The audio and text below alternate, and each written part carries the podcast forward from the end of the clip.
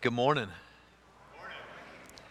If you have a Bible here in the room, if you're online, if you're in the chapel, I want to invite you to turn with us to Romans chapter 14. If you don't own a Bible, there should be a black one in the pew there in front of you. We'd love to give it to you. Or if you just didn't bring one with you, you can pull it out. Romans chapter 14.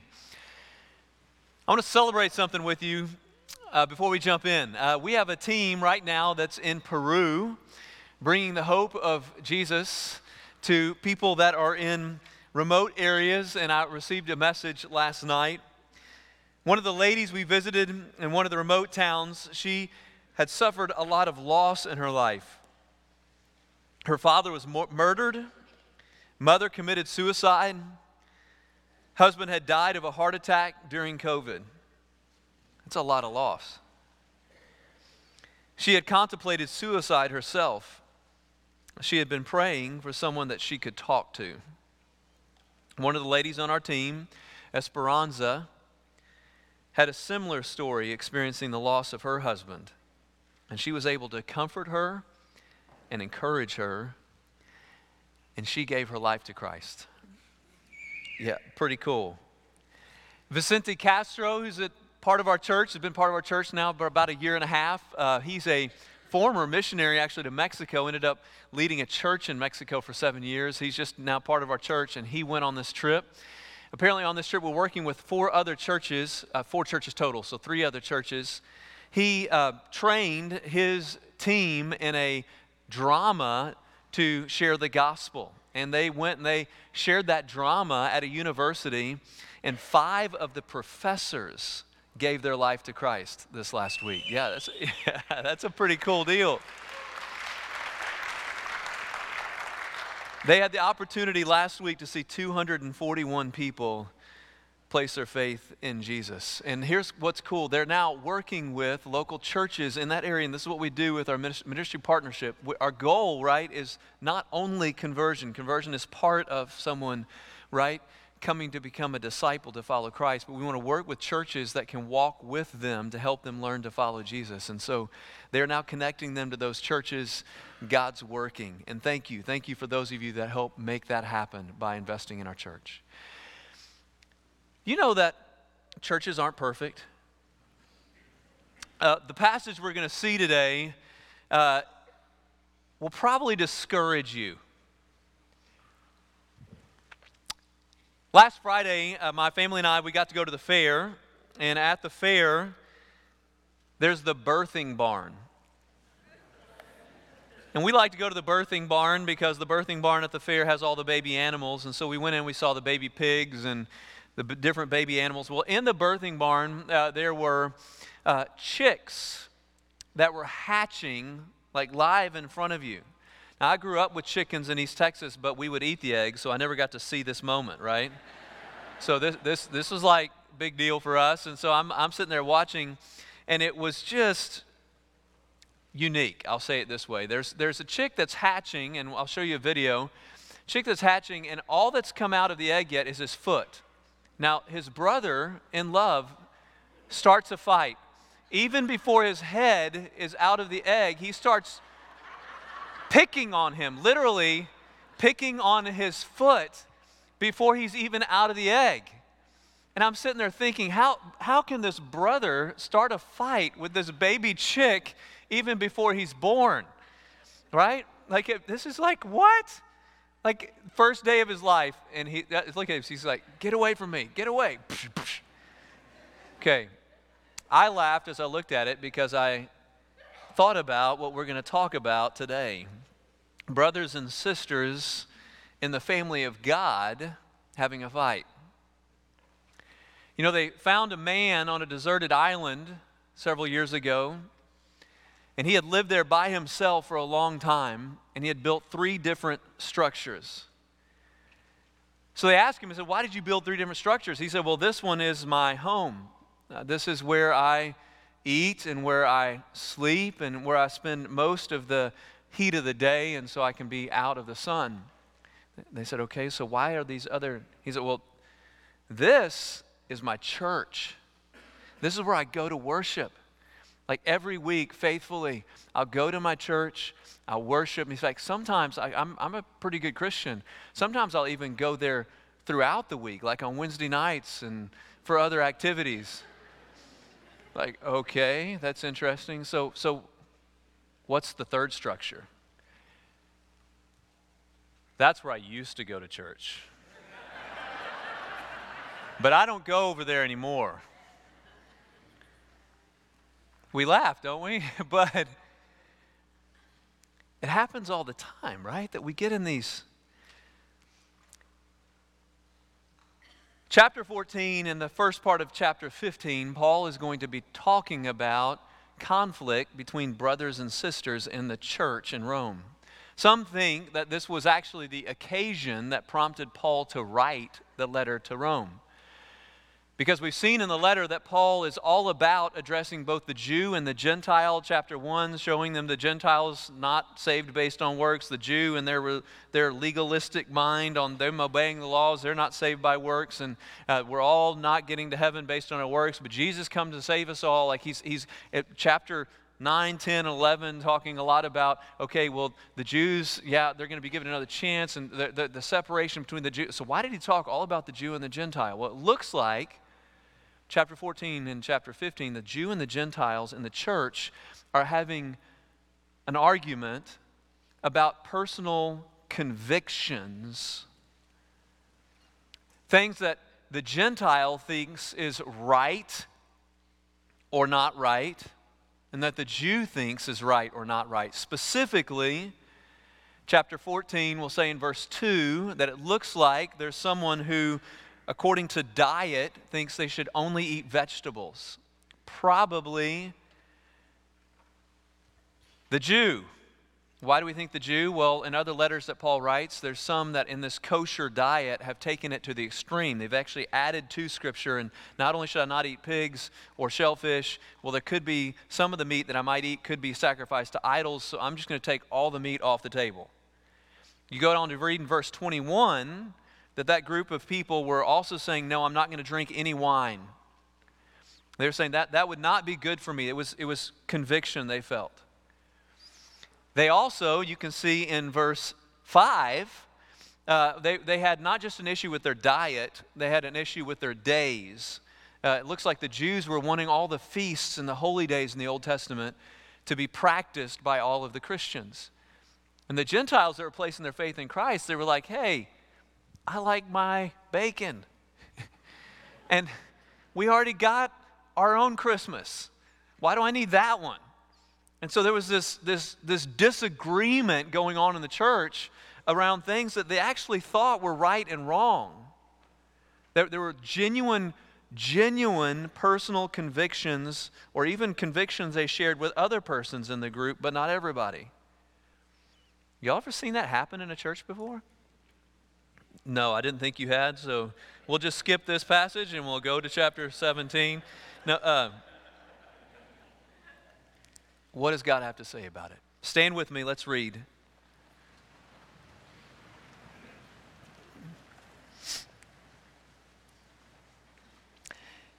As for the one who is weak in faith, welcome him, but not to quarrel over opinions picking on your brother. One person believes he may eat anything while the weak person eats only vegetables.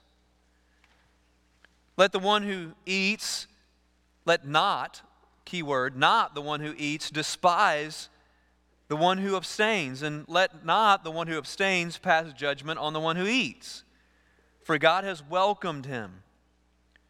Who are you to pass judgment on the servant of another. It is before his own master that he stands or falls, and he will be upheld, for the Lord is able to make him stand. One person esteems one day as better than another, while another esteems all days alike. Each one should be fully convinced in his own mind. The one who observes the day observes it in honor of the Lord.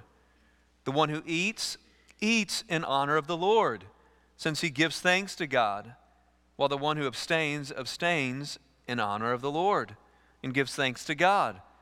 For none of us lives to himself, and none of us dies to himself. For if we live, we live to the Lord. If we die, we die to the Lord. So then, whether we live or whether we die, we are the Lord's. For to this end Christ died and lived again, that he might be the Lord both of the dead and of the living. Why do you pass judgment on your brother? Or you, why do you despise your brother? For we all stand before the judgment seat of God. For it is written, As I live, says the Lord, every knee shall bow to me, and every sh- tongue shall confess to God. So then, each of us will give an account of himself to God. Wow, big words. Bow with me. Let's pray.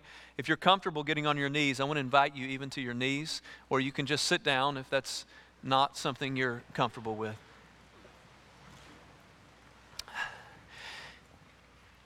Father, we need your help. Uh, Father, we, we need you through the power of the Holy Spirit to help us see what you told the church here in Rome and understand how it applies to us today. God, I, I have personal convictions. And every person in this room has personal convictions about things that are right and wrong. Uh, in specific, in this passage, maybe some things that, that are not fully clear in Scripture or maybe, maybe ways we've added to things that are in Scripture. God, help us see what your word says. God, I, I also confess that, that I struggle times, at times judging other people based on my convictions. God, I pray that you'd help me see what your word says about that. I don't, I don't know if there's someone for you. I'm talking now to you in the room, not just to God. If there's someone for you that you're struggling with just some strong judgmental feelings towards, a specific in this passage, others that would claim to be Christian. I want to invite you to confess that to God. Ask Him to help you see if there's anything that you need to do different in that relationship.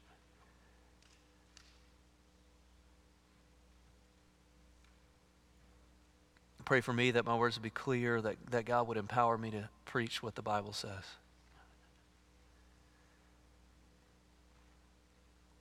Jesus' name, amen. Amen. All right, as we continue, I can't believe Romans hadn't scared you off yet, but as we continue in this journey as controversial discussion, we recognize that many may have questions.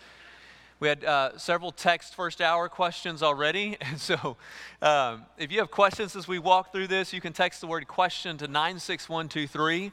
If you're online, you can do the same. If you have questions about what the Bible is saying here, and we're jumping on those questions as we we go through the week in the q&a podcast. So again this is a controversial passage of scripture. We invite you to interact with this passage with us today.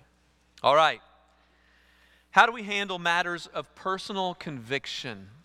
How do we ma- handle matters? When i say personal conviction we'll see in this passage that these matters are not matters that are gospel matters paul refers to those things differently how are you saved or not saved they're also not matters that are just really clear in Scripture. These, these are things that they've added to the Scripture to get to, or that Christ in the New Testament has shown us things that could be debated over. But how do you ma- handle matters that you're personally convicted about that others may not be convicted about the same thing? First thing he's going to say, he's going to say two things. First, something for us not to do, Second, something for us to do. First, what are we not to do? He says, Do not look down on other Christians. Read with me, starting back in verse 1. As for the one who is weak in faith, now he's going to talk both to those he refers to as weak and strong. And his point in the passage is not going to really be who's weak and strong but he, he sides with the ones he says are strong are the ones that are not having a legalistic interpretation of some of the other passages in the scripture. That's what he says are the ones that are strong. But he's actually going to coach both of them to not judge the other and to, yeah, well, you'll see. He's going to talk to both of them. His point is not really in the passage which one's strong and which one's weak. I know everyone in the room, you think you're the strong one. So join me. He says, As for the one who's weak in the faith, he's talking to you, strong people. What do you need to do? He's welcome him. This is a key word in chapter 14 and 15. We'll see it again in verse 3. Chapter 15, he's going to repeat it twice in a verse. This is an authentic, sincere acceptance of another person. Welcome him but not to, he says, quarrel, not to have an argument, not to pick on your brother in the shell, not to quarrel over opinions. Now, we'll see here in the passage that these aren't just opinions about Dallas Cowboys or Philadelphia Eagles. That's not the kind of opinion he's talking about. He's talking about issues that are of personal conviction for the person, things that they literally see. If you have the New Living Translation, what they think is right and wrong.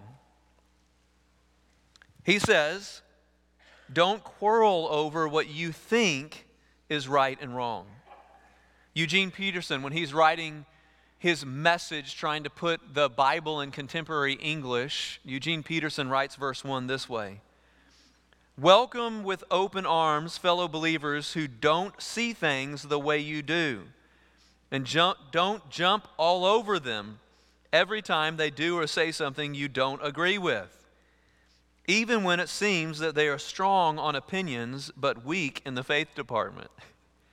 Remember, they have their own history to deal with. Treat them gently. Wow. I'm convicted already. Keep going, verse 2. One person believes he may eat anything, while the weak person eats only vegetables. Again, you can keep reading. That person also is going to have uh, conviction around diet and days, also conviction around wine. Let not the one who eats despise the one who abstains let not the one who abstains pass judgment on the one who eats. Wow. What are we not supposed to do? He says despise. The word there, despise, literally means to see someone as beneath you. Don't look at people as, as if you're above them and they are beneath you. And he says, let not you, uh, you, the one who abstains, pass judgment on. Again, he's talking to both sides. Don't pass judgment on the one who eats. The word there, pass judgment, is not a simple evaluation, that, not that kind of judgment. This is a condemnation judgment. This is finding fault in the other. It's literally, again, looking down at the other. You're wrong, I'm right. He says, don't do that. Why? This big key here that we'll see throughout the passage into verse 3 For God has welcomed him. Chapter 15, verse 7, if you want to skip over. Therefore, welcome, again, authentic, genuine acceptance of other people. Welcome one another as Christ has welcomed you for the glory of God. Why, why, why, how? There's really no way for us to uh, accept genuinely people with different convictions apart from realizing that God has accepted me and my sin, my mess. And if He's accepted that other person and their sin and their mess, Verse 4 Who are you to pass judgment on the servant of another? It is before his own master, again pointing him to God through Christ that has welcomed him, that he stands or falls, and he will be upheld, for the Lord is able to make him stand.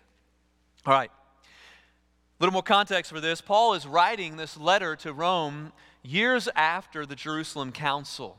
Early church, something happened. they start sharing the gospel of Jesus Christ that you can be saved by grace through faith in Christ. And people start saying yes to Jesus, and the Holy Spirit comes into their life and they're saved. And the Jew that had the Old Testament just assumed, well, okay, since you are now part of Yahweh's line of sending the Messiah, you should also be circumcised, and you need to go through all these religious days and feasts that we're doing, and you need to make sure that you're eating the kosher diet that we're eating. I mean, this. But the Holy Spirit was saving them before they went through that whole process. And so there was this tension, like the Gentile was thinking, uh, I like my bacon. I don't, what? No way. Seriously? And so they got the leaders of the early church together in Jerusalem and they said, hey, what are we going to do about this? P- Peter, Peter gets up in front and he's like, hey, God's accepting them. Why would we reject them? God's accepting them. Why would we reject them if they're not going through our laws? In this huge moment, huge moment for us, by the way, if you're a Gentile Christian, which is like 99% of this room. Huge moment for us. James gets in front of the whole room and he says, Let's not make it difficult. If God's not making it difficult for them to enter the kingdom of God, Let's not make it difficult for them to enter the kingdom of God. You can read about this. It happens in Acts chapter 15. And so then they send the churches this letter that it, must have been the greatest news these Gentile churches ever received. It was basically four things of just saying, hey, uh, let's not do sexual gross sin and, and let's, let's uh, why don't y'all, can you hang with us on these? But all of the cultural specific, the no, don't braid your hair, don't wear clothes of mixed linens, no, like you don't have to do that to be in the church. Have y'all heard about that, the Jerusalem Council? That happened before, but still, some 20 years later, the church is still arguing about personal conviction. Well, what does Paul say? Paul says, Do not look down on other Christians based on personal convictions. Can I sit down to do my meddling today? Yeah. Uh, I don't know that many of you in the room have major issues with religious holy days and judging other people for that. Uh, I don't know that many of you in the room have issue with diet. Uh, can I say, as I studied this week, very convicted personally because I care more than I should about health. I really do. Uh, my family would tell you that they, they at times feel judged because of what they eat versus what I eat. And so that's like, it's convicting for me to read these, these words. So I, I, do think that there are times in my own life where my conviction around, I need to honor God with my body, right? This is the temple of the Holy Spirit, even though it's a skinny one with a red face. That I can, I can take that I can take that and I can judge other people based on my, and that's not that's not good. But maybe for you it's not diet. I grew up homeschooled. My wife went to public school. Our kids are in private school right now. It's amazing to me how many times I've found myself in a conversation with someone else who has strong convictions around which one of those kinds of schools is the best, and they don't know my other connections to public, private, homeschool, and they actually will speak down. And it saddens me until I realize I've got the same issue in other areas. Maybe it's not the school issue. Maybe I didn't meddle enough. I don't know. Uh, maybe worship style.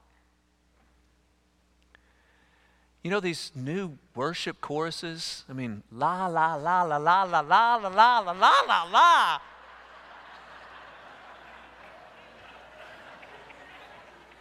Where's the meat? Right? We, we need the hymns, right?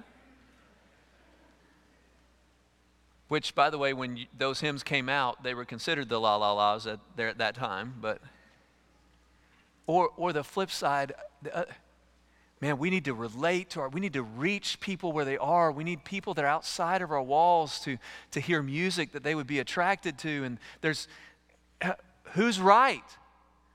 It's okay to have a conviction. Don't look down on others, right? Have I meddled enough?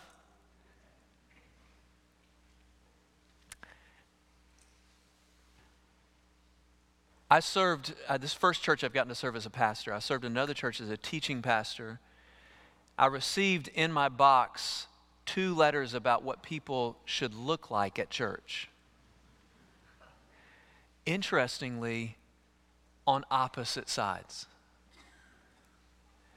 One pointing out something true that anywhere in our culture, when you show up in a place where you're attempting to show honor, you dress up. So, what is the most important environment for us to show honor to someone, right? Church. Dress up. The Bible even talks about what the priest should wear in the Old Testament to honor God.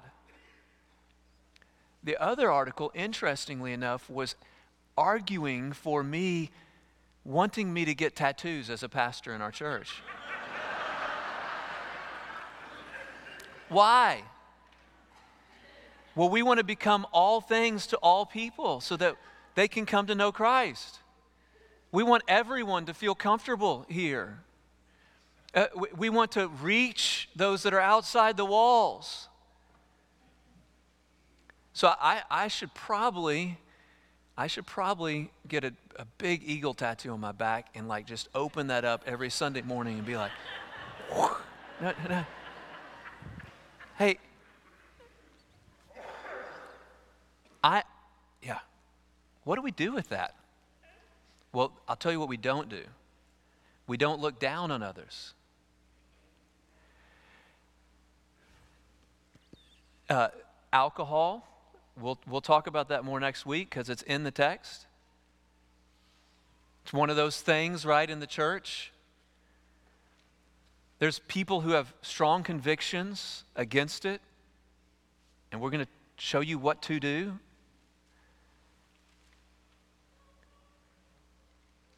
Paul says, don't look down.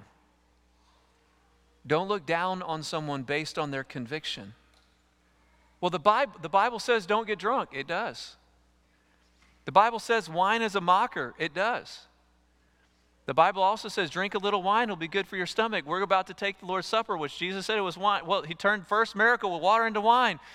The, the wisest man who ever lived says drink wine in, in the book of Song of Solomon. What? How do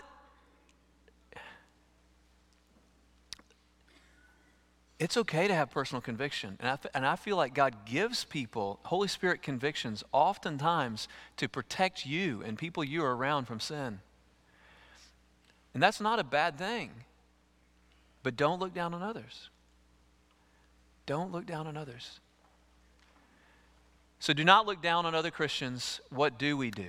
What do we do? Okay, if we're not supposed to look down on others, what are we supposed to do? He's not done. Here's what he says We're to look up to Christ. I think, I think we've got a, issue looking, focusing on, getting our eyes on the wrong thing. Don't look down on others related to personal conviction. Get your eyes up and look to Christ. Look what he says. Verse 5 One person esteems one day as better than another while another esteems all days alike. Each one, he says, should be fully convinced in his own mind. I think this call by, Christ, uh, by Paul and Christ, through Paul, inspired by the Holy Spirit, this call is something I think is extremely important. If you have a conviction and you see someone in the room that disagrees with your conviction, that may be a gift from God to show you that your conviction is not actually right. It's not in line with Scripture. It could be that. I think God desires for the church to be diverse so that people who see things differently that are around us, that can show us maybe blind spots that we have in our lives. The, the multi ethnic kingdom of God is the church, Jew and Gentile.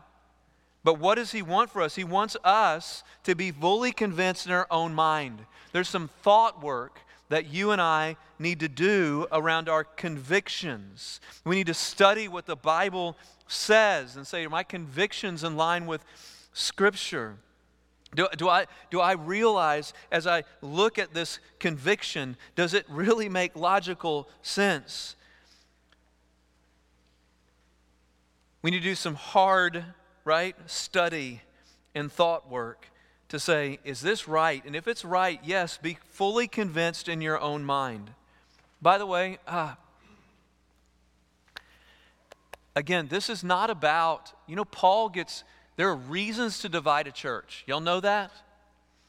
Uh, Paul in Galatians says if it's a gospel issue, if anyone is teaching you that you have to do something other than repent, believe, and follow Jesus to be saved, he, he says, you need, in chapter 1 of Galatians, twice he says that person should be cursed.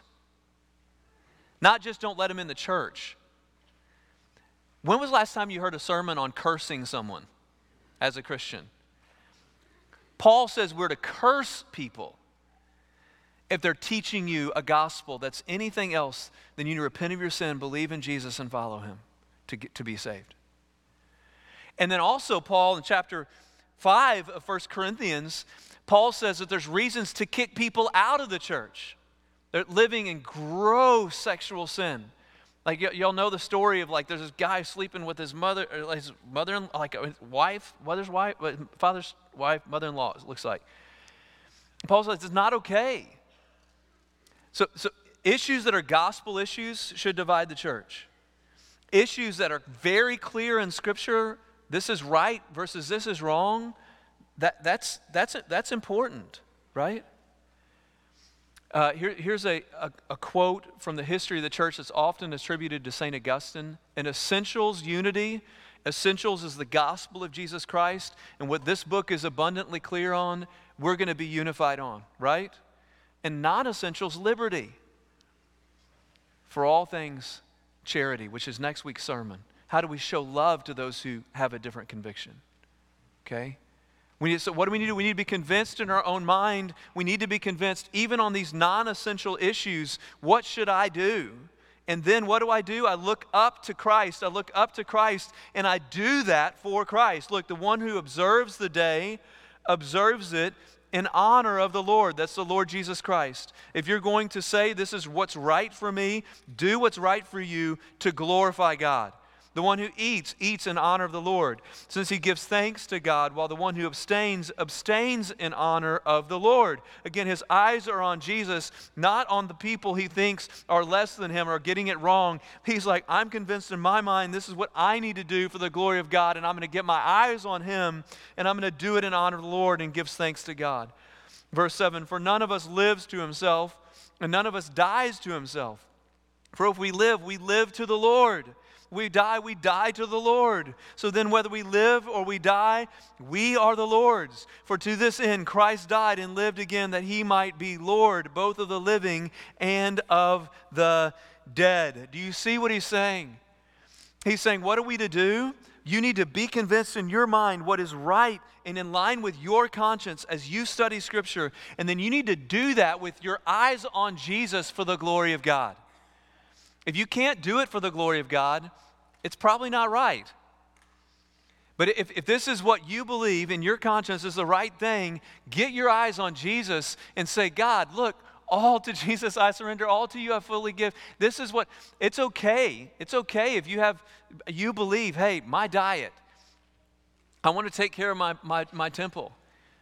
That's, that's, that's okay if, when I'm taking care of my temple, I'm saying, God, I'm eating this for your glory and your good. I'm doing this out of worship for you. It's not okay if I do it thinking, man, everybody else should be doing this. Y'all see the difference? Yeah? Look up to Christ. Do it for the glory of God. Get your eyes on Jesus. Serve Jesus. Say, Jesus, what would it look like for me to do this for you? I used to serve at a camp, uh, Camp Pine Cove. Pine Cove had a t shirt. Yeah, somebody else, Pine Cove fan. Yes, Sam, right over here, one of our translators, served with me at Pine Cove. Yes. So we, we had a leadership staff shirt that I would never wear because it said on the front of the shirt, Follow my example as I follow the example of Christ. And I was like, Wow, like that is like everything I'm doing, I'm asking everybody else to mimic. Like it was just super convicting. But that is a, direct quote from Paul out of 1 Corinthians chapter 11. The, the previous three chapters, 8, 9, and 10, Paul is having almost the same conversation with the church in Corinth, where they're arguing about what are we going to do with diet and days. And what his climax argument point is at the end of chapter 10, he says, I don't care if you eat or you drink, but whatever you do, do it for the glory of God. That's what he says. He said, I, I don't care if you're, if you're eating the food sacrificed to idols or you're not eating the food sacrificed to idols, you need to do it for the glory of God. If you can't do it for the glory of God, something's probably messed up. Y'all with me?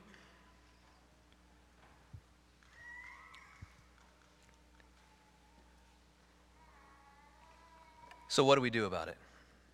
We don't look down on other Christians. We don't look down on Christians. We look up to Christ. Back to the video here in the. Let's just look at this. He's never even seen the world. And his brother is picking a fight with him. He's like, Get away, get away from me. Yeah, come on.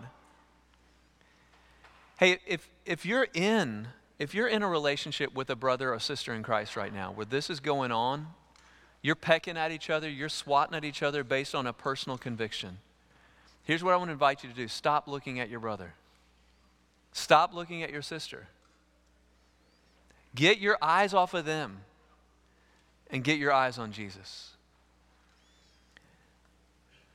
Paul, as he closes in verse 10 through 12, look what he says. Why do you pass judgment on your brother? Or you, why do you despise your brother?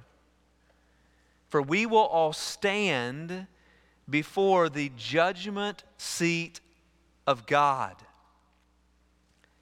For it is written, As I live, says the Lord, every knee shall bow to me, and every tongue shall confess to God quoting out of Isaiah chapter 45. So then, each of us will give an account of himself to God.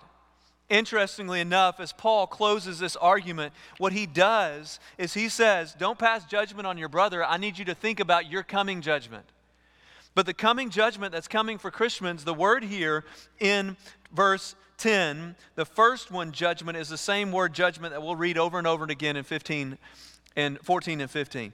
That, that word judgment is the, the looking down on the despising. The, before the judgment seat of God is a totally different word in the original language. That judgment seat of God that's coming for Christians is the word Bema. Have y'all heard about the Bema seat before? The Bema seat that's coming for Christians in the future is not the seat of judgment. Uh, therefore, if anyone is in Christ, right, guess what? There's no condemnation for those who are in Christ. Romans chapter 8, verse 1. The judgment for our sin, things we have done wrong, Jesus has already taken on himself. Those who are going to serve us, our deacons, I want to ask you to come forward right now. Those who are going to serve us, I want to invite you to come forward. This, this judgment for what we have done wrong, Jesus has already taken on himself. So, the Bema seat judgment, the judgment that he's asking you to think about based on your convictions and what you are doing in your life, is not the coming judgment based on what you've done wrong. It's based, the Bema judgment, it was Bema seat at the time of Christ, was the place that was at the end of a race where they would award someone for winning the race. The Bema seat of Christ all that we've done wrong is burned away based on his, his death, burial, and resurrection for us. But what he does in and through us for his glory, the things we do with our eyes on him, fully living, saying, God, I'm doing this for the glory of God, he's going to reward at the Bema seat of Christ. And so he invites us, he invites us, he invites us as he, he argues, get your eyes on Jesus, to put your eyes up and say, hey, we're, we're all going to stand before the judgment seat of Christ where he's going to reward the things that we do for his glory. So here's what I invite you to do. Gentlemen, if y'all want to take the trays, I'm going to start serving it. If you're in the room and you're not a Christian, this is not for you. This is a reminder for people who've placed their faith in Christ. If, if, if you're not part of our church, that's fine. Uh, if you believe Jesus died on the cross for your sin, this is for you. But this is a reminder that Jesus is taking the punishment, the penalty for our sin and the sins of all of those around you that you want to judge if they place their faith in Him. And there's another coming future reward that we get to be part of if we live our life for His glory. So as we remember, we, we're going to sing the song Live in Remembrance. I want you to think about these words because they beautifully articulate, I think, what Paul would want us to think about before taking communion together today.